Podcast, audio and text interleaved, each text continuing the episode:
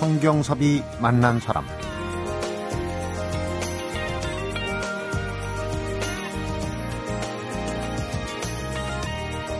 예전에 우물이 아주 흔했던 시절에 이런 얘기를 많이 했어요. 우물을 파도 한 우물만 파. 근데 우물이 귀해져서 그런지 이제 어느 교수가 이런 얘기를 하더라고요. 우물을 파도 한 우물만 파서는 우물 속에 갇혀버릴 수 있으니까 두세 개씩 파서 서로 연결해서 운하를 만들어요. 문득 우물을 구경해 본 적 없는 사람도 있겠구나 싶을 만큼 오늘은 어제와 다른 날인데 우린 늘 오늘을 어제처럼 살고 있는 건 아닌지 모르겠다 하는 생각을 해보게 됩니다. 성경섭이 만난 사람 주말인 오늘은 임진모 음악평론가하고 오은영 영화 칼럼니스트와 함께 가수와 배우를 만나보는 시간 가져봅니다.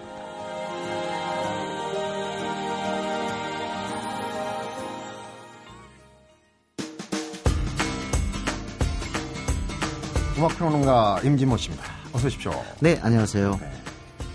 이제 5월이 네. 떠나려고 하고 네. 있어요. 계절의 여왕 만끽을 했습니까? 정말 봄날은 가고 있습니다. 네. 봄날은 가고 있어요. 네. 여름이 오겠죠. 이미 벌써 와 네. 있는지도 모르겠어요. 날씨를 보면은. 네. 오늘 소개할 이 가수는 네. 봄 얘기도 했지만은 네. 보이는 부분만 봐서는 영 나이를 먹지 않는 맞아요. 그리고 어 어느덧 정말 전설, 네. 어, 레전드가 된 거예요. 그러니까 살아있는 전설이라는 말이 그렇게 뭐랄까 부자연스럽지 않은 음. 그런 인물입니다. 네. 이승철 씨입니다. 네, 네. 이승철 씨에 관련돼서는요. 요즘 젊은이들 사이에서 과연 이승철이라는 존재를 아느냐 이걸 떠나서 어떻게 생각할까 되게 궁금해요, 사실은. 네. 근데 이제 89년생 그 젊은 친구를 한번 만난 적이 있었는데 작년에 그 말리꽃을 듣고 네. 그 이정 씨가 이제 부른 말리꽃을 듣고 너무 좋아서 그걸 계속 들었는데 주변에서 이게 오리지널이 이승철이래더라. 알고 보니. 알고 보니.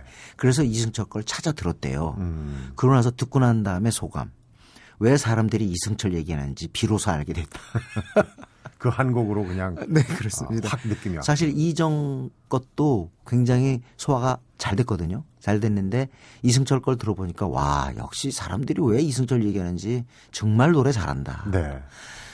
어 부활 출신이잖아요. 네. 그래서 부활에서 뜨고 난 다음에 이제 부활 나갔을 때 부활 팬들한테 상당히 지적도 받고 그랬지만 사실 김태원 씨랑 그때 이제 그 부활 20주년 기념인가요? 그거 할 때도 어 약간 양쪽에서 이렇게 생각하는 게 달라가지고 네. 네버엔딩 스토리가 터졌음에도 불구하고 둘 사이는 좋지 않았죠.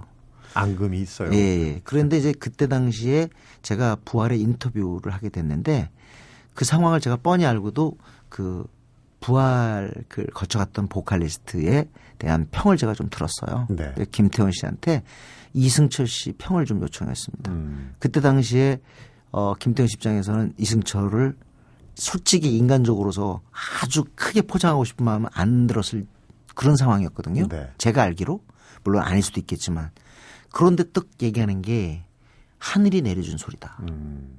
이건 이렇게 아름답게 어떤 그 감성을 표현하는 목소리가 없다. 이건 하늘에 하늘이 주는 소리다. 네. 그렇게 얘기를 하더라고. 음. 그래서 정말 아 그런 극찬을 할 수 있는 상황 아닌데도 그렇게 스스럼 없이 하는 걸 보면 이승철의 보컬은 정말 대단하구나 생각. 제가 보기엔 김태원 씨의 통이 또 더 큰 것 같아요. 그 그럴 수도 있고요. 김태원 씨가 동네 친구, 네. 선배, 동네 선배. 선배 죠 선배. 예. 였는데 재미난 얘기를 들었어요. 그 네. 이승철 씨 모친께서 네. 어, 선생님이셨는데 1년치 연봉을 털어서 기부 입학식으로 예. 어, 보컬로 예. 부활에 네 들어왔다. 맞습니까? 그 제가 아직 안 물어봤어요. 네. 그리고 그때 당시에는 락 밴드가 이제 막 살아날 때라서 들국화 이후에 들국화 그 시점이죠. 네. 막락 밴드를 만들고 싶고 그런 욕망이 많았을 때예요. 아마 그 그렇게 어떻게 해서라도 음, 보컬이 되고 싶은 생각이 있었겠죠. 네.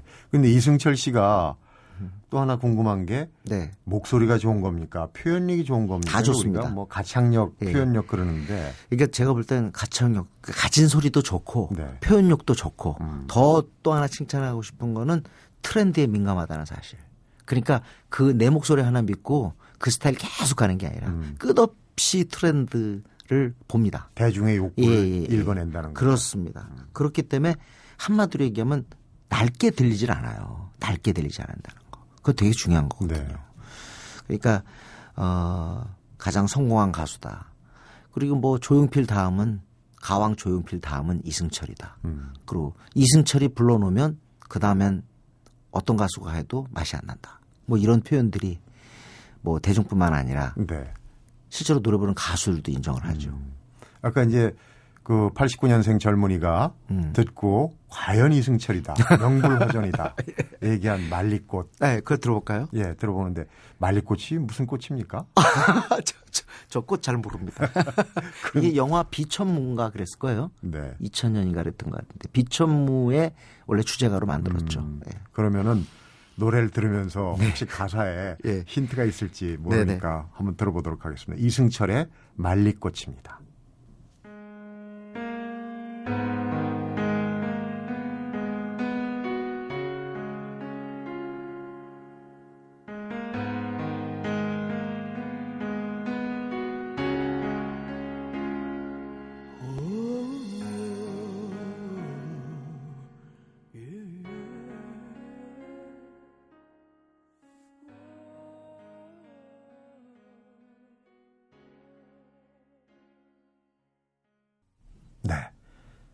인터넷을 부지런히 찾아봤는데 네.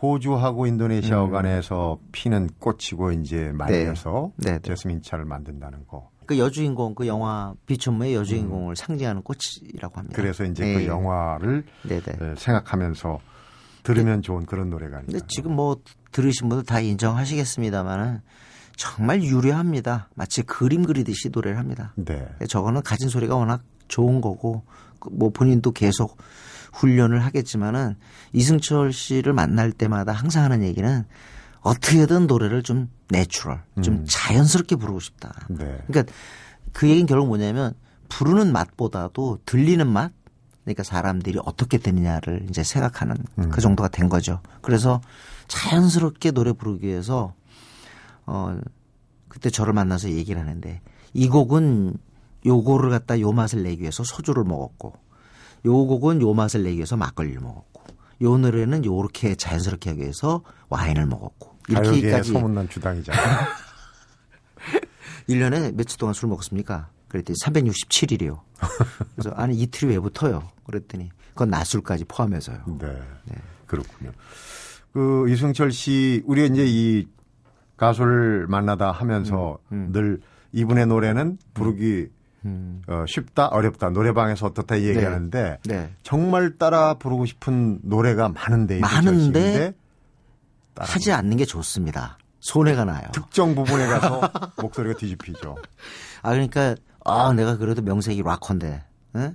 근데 매- 마침 또 내 여자친구가 이름이 희예요. 네. 그 뭐, 뭐 얘 영희, 수키에서 희로 끝나요. 그럼 이거 가서 이거 희야를 불러야 되거든요. 그렇죠. 날좀 바라봐.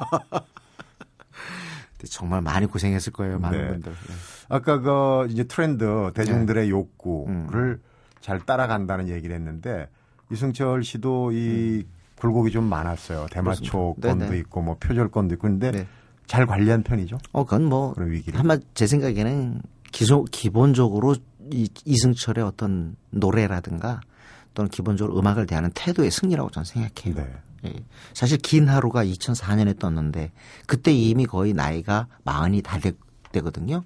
지금은 나이 마흔이 아무것도 아니지만 10년 전만 해도 나이 마흔은 굉장히 많은 나이였단 말이에요. 마흔 넘어서 히트곡 예. 낸다는 게 예. 정말 어렵죠. 그리고 우리가 알고 있는 뭐 손톱이 빠져서라든가 그런 사람 없습니다는 그게 뮤토피아 앨범 수록곡이니까 2008년이에요. 음. 2008년이면 벌써 저 이승철 씨 나이가 43이 됐을 때입니다.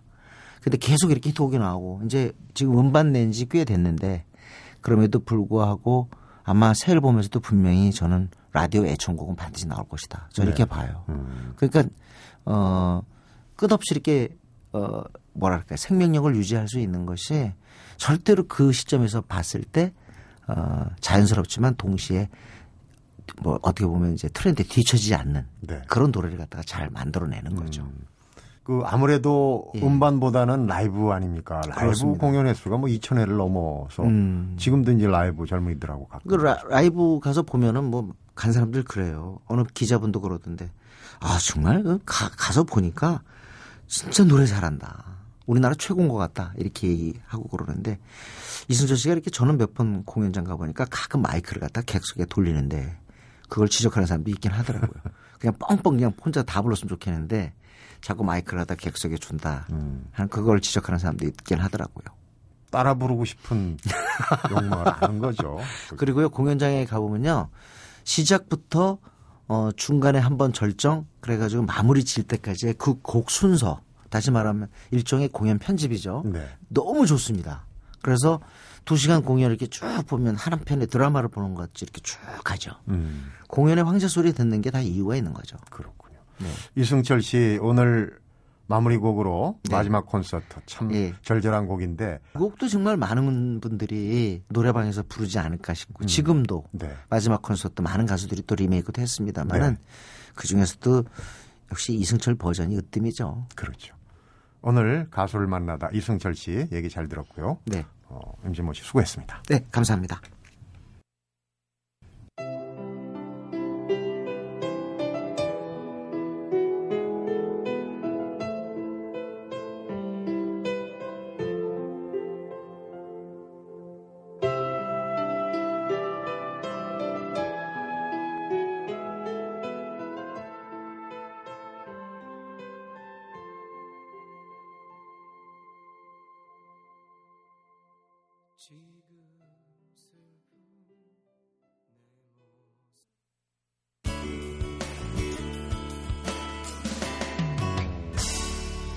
성경섭이 만난 사람. 이번에는 배우를 만나다 오은영 영화 컬럼니스트하고 함께합니다. 오은영 씨 어서 오십시오. 네, 안녕하세요. 지난주에 예고했듯이 오늘은 여성 캐릭터입니다. 기대합니다. 여배우긴 여배우인데 화사하기까지 한 여배우를 만나도록 음. 하겠습니다. 네. 요즘 제 2의 전성기를 맡고 있는 전지현 씨 이야기 함께 나눠보죠. 네. 남성 청취자들 귀가 쫑긋할 텐데 이 전지현 씨는 네. 또 여성 팬들도 많아요. 의외로. 맞습니다. 네.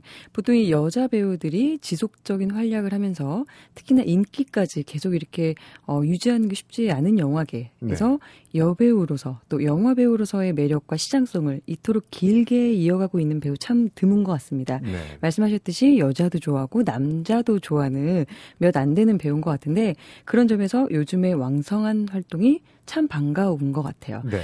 그런 점에서 이 배우를 만나다 코너에 오은영이 나와서 얘기하는 거 말고 진짜 배우가 나와서 얘기를 해줬으면 좋겠다라고 지금 생각하시는 분들도 계실 것 같습니다. 네.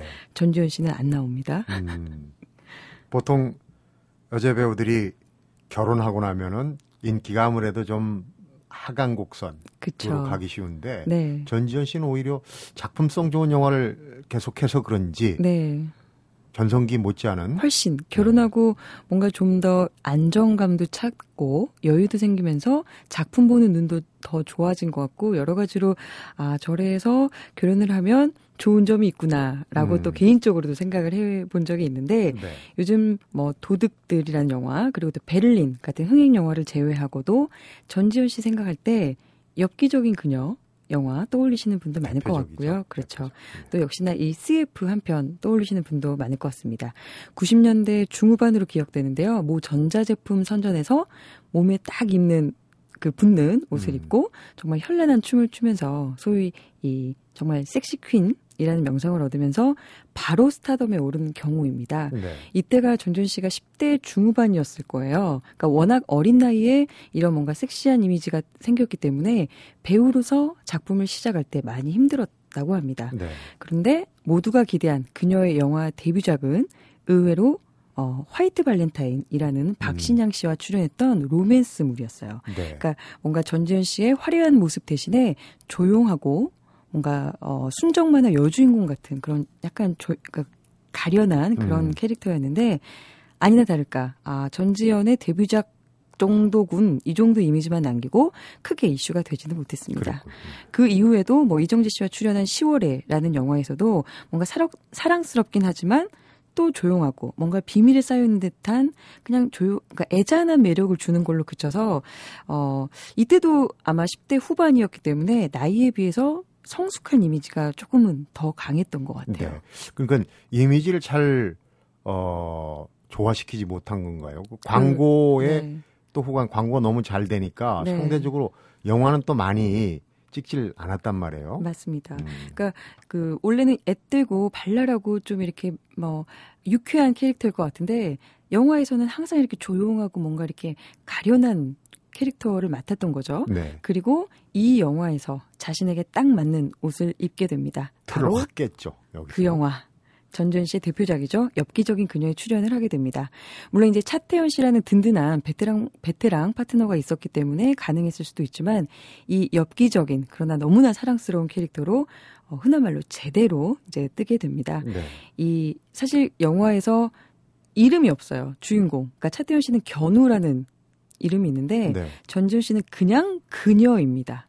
아 이름이 없었나요? 네. 그래서 음. 이 그녀라는 캐릭터가 소위 파무파탈 이미지의 어떤 신선한 변주곡 이었던 거죠. 그러니까 뭐 보통 이제 파무파탈이 굉장히 뭐 어, 선정적인 이미지로 남자를 유혹해서 뭐 음. 파국으로 치닫는다 이런 부정적인 이미지가 있는데 이 영화에서는 뭔가 긍정적인 파무파탈로서의 이미지를 성공시키 시켰다고 볼 수가 있겠습니다. 네. 이 영화에서 지하철에서 난동도 피우고 뭐 술 마신 흔적 토해내고 그다음에 차태현한테 하이힐 신기고 막 도망가면서 나 잡아봐라 뭐 이런 거 외치고 그럼 뭐 아무리 그래도 이렇게 밉지 않은 사랑스러운 캐릭터 때문에 정말 많은 분들이 열광했었죠. 특히 남자분들. 네. 제 개인적으로는 이 엽기적인 그녀라는 영화가 사실 영화하고 사회상하고 어 따로 분리할 수 없는 부분이 있잖아요. 네. 애정 전선에서 여성들이 주도권을 잡기 시작한 시기가 아닌가. 맞습니다. 무슨 평론 같은 얘기인데. 네. 특히 여자가 이렇게 제멋대로 마음대로 해도 이뻐 보일 수 있었던 그런 부분에 대해서 여성분들이 대리 만족을 느꼈던 것도 같아요. 뭔가 네. 통쾌한 느낌 그런 걸 준 것 같은데 이 부분이 이제 전지현이라는 배우의 생명력을 길게 할 수 있었던 가장 결정적인 영화였던 것 같습니다. 네. 정말 양쪽 뭐 다 좋아하면 아무래도 오래 갈 수밖에 없는 것 같아요. 네.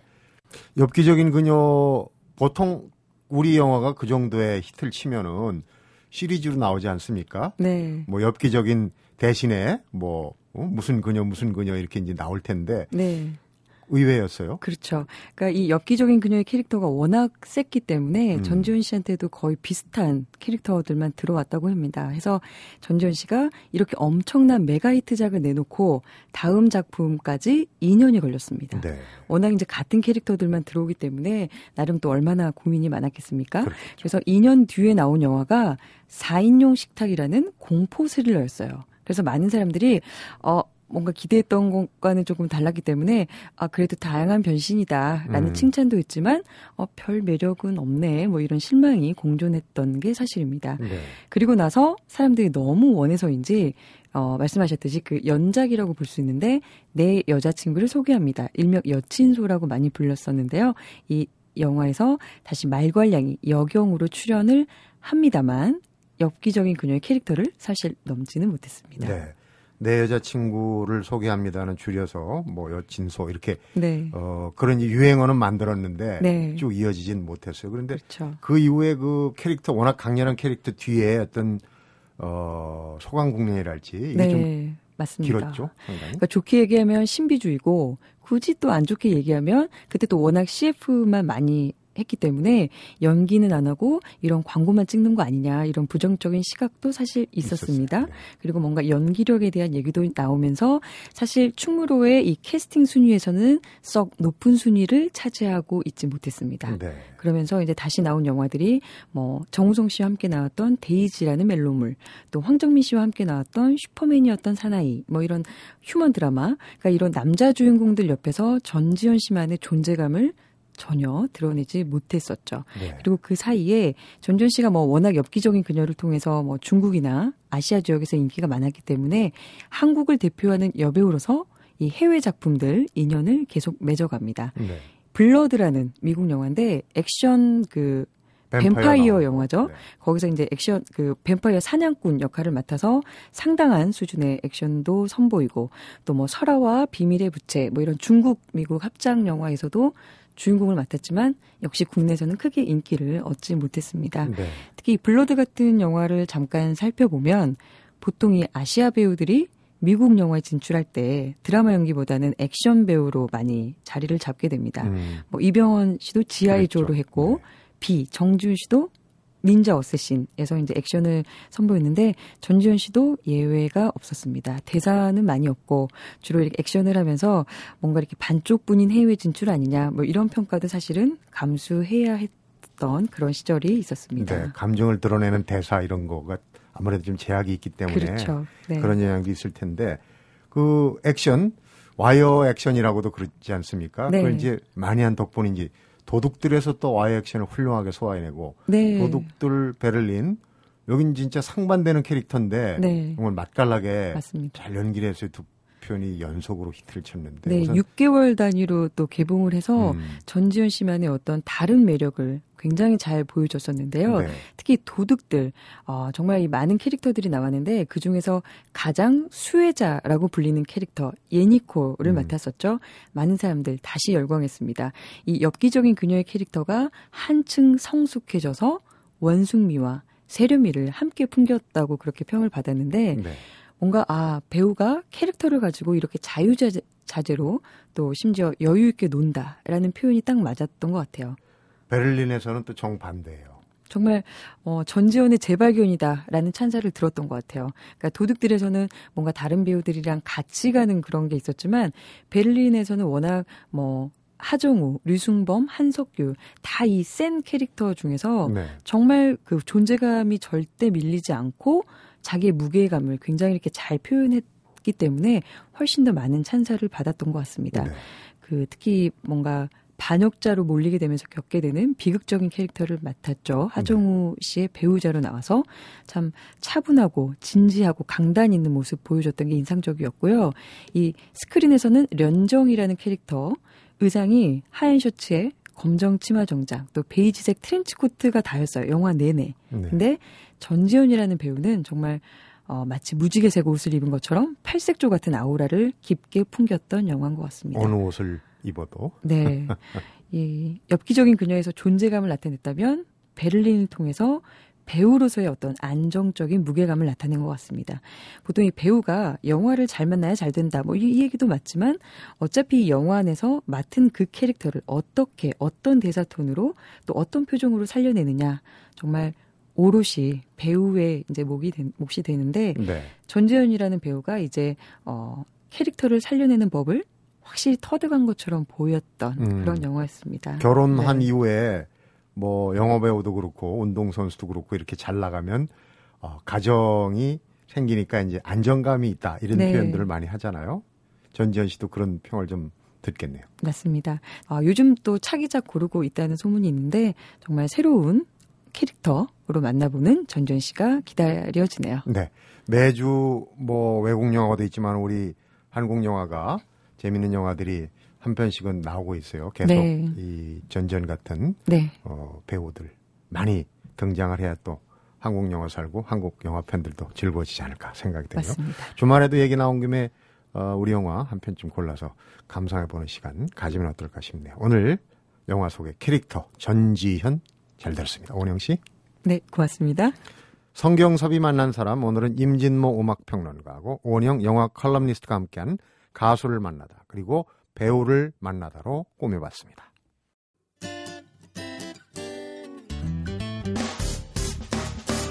기쁠 때면 내게 행복을 주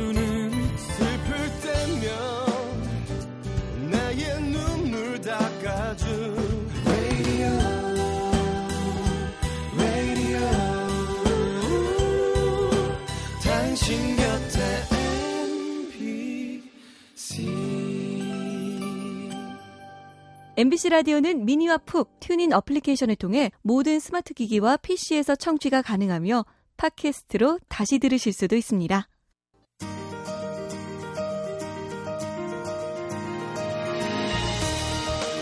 베를린이란 영화를 보다가 중간에 그런 생각을 했던 기억이 나요. 끝까지 믿어보고 배신을 당해야 하나? 아니면 배신 당하기 전에 믿는 것을 포기해야 하나? 예상하지 못했던 비밀 때문에 혼란에 빠진 주인공이 에, 아내를 끝까지 믿었더라면 좋았을 텐데 이런 생각도 해봤는데 해피엔딩이 될 수도 있었겠는데 영화를 보면서 그런 생각을 해봤습니다. 주말입니다. 사람과 달리 여간에서 자연은 배신하지 않는다는 거죠. 자연과 더불어서 편안한 주말 되시기 바랍니다. 성경섭이 만난 사람 오늘 여기서 인사드립니다.